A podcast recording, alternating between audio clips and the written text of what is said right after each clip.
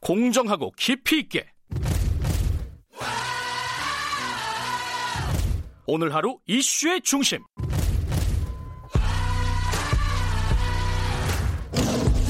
김경래의 최강 시사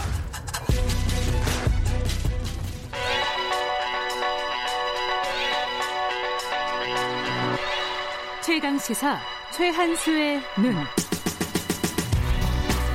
네, 최한수의 눈 경북대 경제통상학부 최한수 교수님 연결합니다. 안녕하세요. 예, 안녕하세요.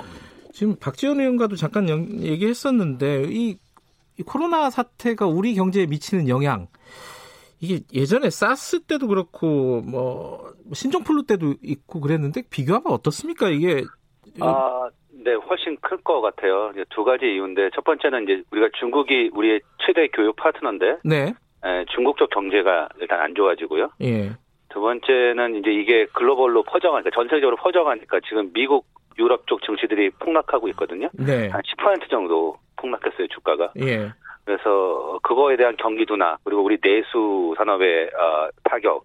그래서 좀 더 클 것 같아요. 음, 더 크다 사스 때나 어, 신종플루 때보다 더 크다. 네, 그러면 일단 국민 예, 예. 예, 예, 말씀하세요. 아니요 일단 국민들 반응도 다르잖아요. 네, 사람들이 마- 사람 만나지 않고 네. 이- 제가 어, 과거에는 이런 경험이 없었거든요. 음, 멜스 때 좀 비슷하지 않았나요? 멜스 때보다 더 심한 것 같으세요? 어, 제 느낌이 좀 더 심한 것 같아요. 제가 음. 그때는 예, 한국이 없어. 사람이 이렇게 안 만나고 뭐 자가격 일종의 자발적 자가격리하고 그러진 않았거든요. 예. 예. 자, 그러면 이제 대책이 중요한 거 아니겠습니까? 정부에서 대책을 내놨어요, 이미. 예. 네, 뭐 여러 가지 세제 혜택, 뭐 금융 지원, 뭐 여러 가지 내놨는데 좀 네. 평가를 좀 해주시죠.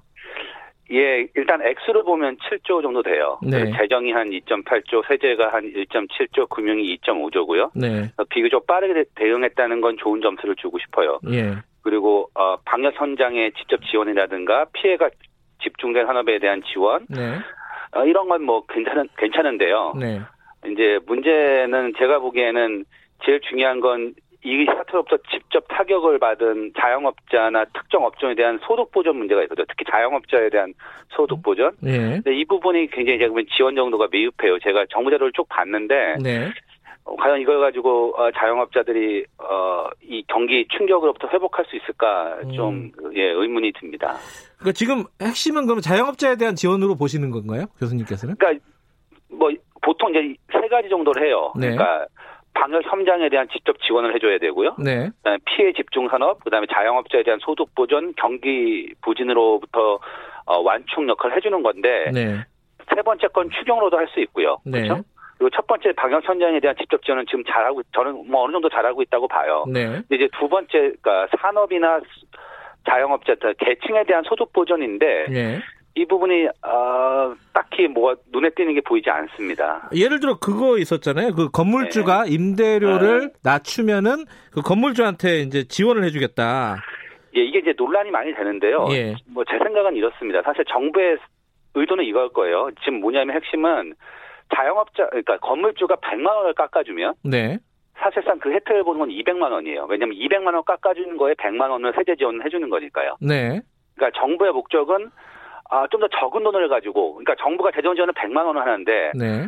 직접 지원해주면 100만 원만 이제 임대료 아. 지원이 되는 거잖아요. 예. 근데 이거는 건물주가 200만 원을 깎아주면 그 중에 100만 원을 보전해 주는 거니까 네. 일종의 파급 네. 효과는 더 크죠. 음흠. 근데 이제 근데 사람들이 이제 불만은 뭐냐면 아 일단 이게 그러니까 건물주가 이렇게 해야 혜택이 나는 나가는 거잖아요. 그렇죠. 그렇죠. 음. 이게 핵심이에요. 그러니까 사실 정부가 이제 이거에 대해서 돈을 얼마 쓰겠다고 했냐면 각종 세제 지원이 1.7조예요. 네.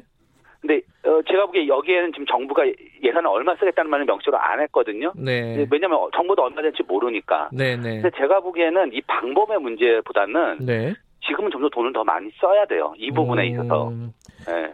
근데 지금 이제 세계적으로 보면 홍콩 같은 데서요. 네네. 어, 영주권자들에게 1만 홍콩 달러. 우리 돈으로 하면 150만 원 좀 넘는다 그러는데 이걸 다 예. 지급한다는 거예요. 예, 예. 그리고 우리나라에서는 이제 유명하신 분이죠. 소카 이재용 대표가 네네. 어, 청와대 청원을 올렸습니다. 어, 네. 네. 피해 국민에게 기본소득 50만 원씩 지급하다, 지급해달라. 이런 방식은 어떠, 어떻게 보세요? 경제학자로 보시기에는. 아, 일단 장단점이 있어요. 네. 일단 장점은 이게 직관으로 매우 간단하죠. 그리고 네. 되면 상당히 파장도 클 겁니다. 네. 그리고 정부 정책 중에 현물 지원 정책 중에 효과가 사실 없는 게 제법 있어요. 예. 그러니까 그거에 비해서는 효과가 있어요. 음. 그러니까 직접적으로 생각해 볼 수 있는데 사실 단점도 있어요. 첫 번째는 돈을 존재 개인이 안 쓰고 저축하면 어떡할 겁니까? 그리고 아, 해외에 쓰면 어떡할 거고. 예. 그다음에 홍콩 아까 사례가 나왔는데 네. 어, 예, 근데 블룸버그에서 어떤 칼럼이 나왔냐면 이렇게 좁았자 나중에 다 임대료로 뺏긴다는 거예요. 아. 그러니까 왜냐하면 건물주들이 임대료 올려버리면 음. 정확히 그 150만 원 임- 건물주한테 가는 거잖아요. 음. 그러니까 제가 보기에 이제 핵심은 뭐냐면 지금 정부가 내놓는 각종 지원 정책이 예.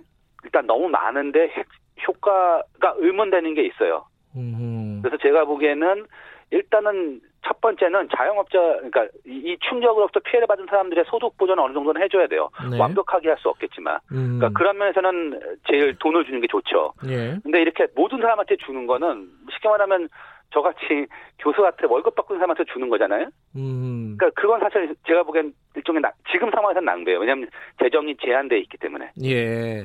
물론 이제 이 제가 돈을 써가지고 이게 경기 그러니까 약간 소비가 진작돼서 내수가 살아나는 거는 바람직하지만 네.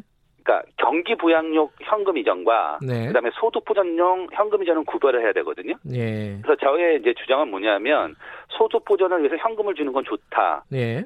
그리고 현금에 가까운 현물 지원을 해주는 게 바람직하다. 음. 하지만 지금으로서는 타겟 그러니까 특정 계층한테 먼저 집중 지원하는 게 맞다. 음. 예, 이게 제 생각입니다. 그러면 이제 소득 보전이라는 게 그 현금으로 지급을 하는 게 가장 효과적이라고 말씀하셨는데 예, 예. 그 이 월급쟁이들 그러니까 쉽게 말하면 네. 월급쟁이들은 요번엔 좀 빼고 그 자영업자들에게 그러니까 좀 일단 집중하자. 우선순위에서 좀 밀리는 거죠. 예. 예, 예. 근데 이제 음. 반대에서 생각했어요. 미국 같은 경우에요. 금융위기가 왔을 때 예. 2007년 8년에 예. 어 1인당 1000달러씩 줬어요. 세금 낸 사람한테. 어, 그럼 우리 돈으로 한 100만 원? 그러니까 당시 그게 미국 음. GDP의 0.2%를 줬어요. 아하. 그러니까 상당히 많이 줬죠. 예.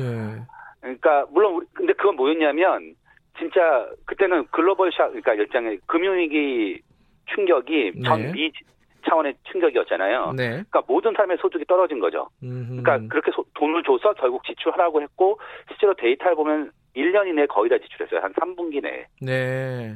근데 제가 보기엔 아직까지 우리가 그런 단계는 아니고요. 아, 고 고거까지 고려할 아직은 갈, 거- 예. 네, 갈건 아닌 것 같고 예. 제가 보기에는 지금 단계에서는 일단은 피해를 보신 분들에 대한 네. 유동성 지원 그리고 어, 소득 보전 네. 이거에 포커싱을 하면 네. 그러니까 나머지 정책들은 굉장히 괜찮거든요. 음. 근데 좀 더 저희가 보기엔 추경도 마찬가지인데요. 네. 액수를 좀 더 늘리고 네. 그다음에 정부 쪽에서 좀 더 아이디어를 내야죠. 추경 아까 보니까 한 20조 플러스 알파 이렇게 얘기되고 있는 것 같은데 그 규모는 적절하다고 보세요? 아 이제 핵심은 이건데요. 네. 작년에 우리가 GDP가 한 1,800조였어요. 네. 근데 이제 올해 경제 성장률이 0.2% 하락한다 그랬고 포인트 하락한다 그랬거든요. 예. 어, 따라서 이제 재정 성수를 고려하면 제가 보기에는 한 18조 정도는 돼야 될 것 같아요. 아, 18조는 넘어야지 효과가 있을 것 같다. 그러면 이제 딱 그 GDP 음. 하락분, 왜냐면 재정 성수가 한 0.2쯤 되거든요. 네. 그러니까 GDP 하락분을 보전할 수 있는 크기는 제가 보기에 한 18조쯤 되는 거 같아요. 알겠습니다. 재정승수 이렇게 어려운 거는 다음에 좀 여쭤보겠습니다. 네. 고맙습니다. 최한수 교수였습니다. 김경래 최강사 2분 여기까지고 잠시 후 3부에서 뵐게요.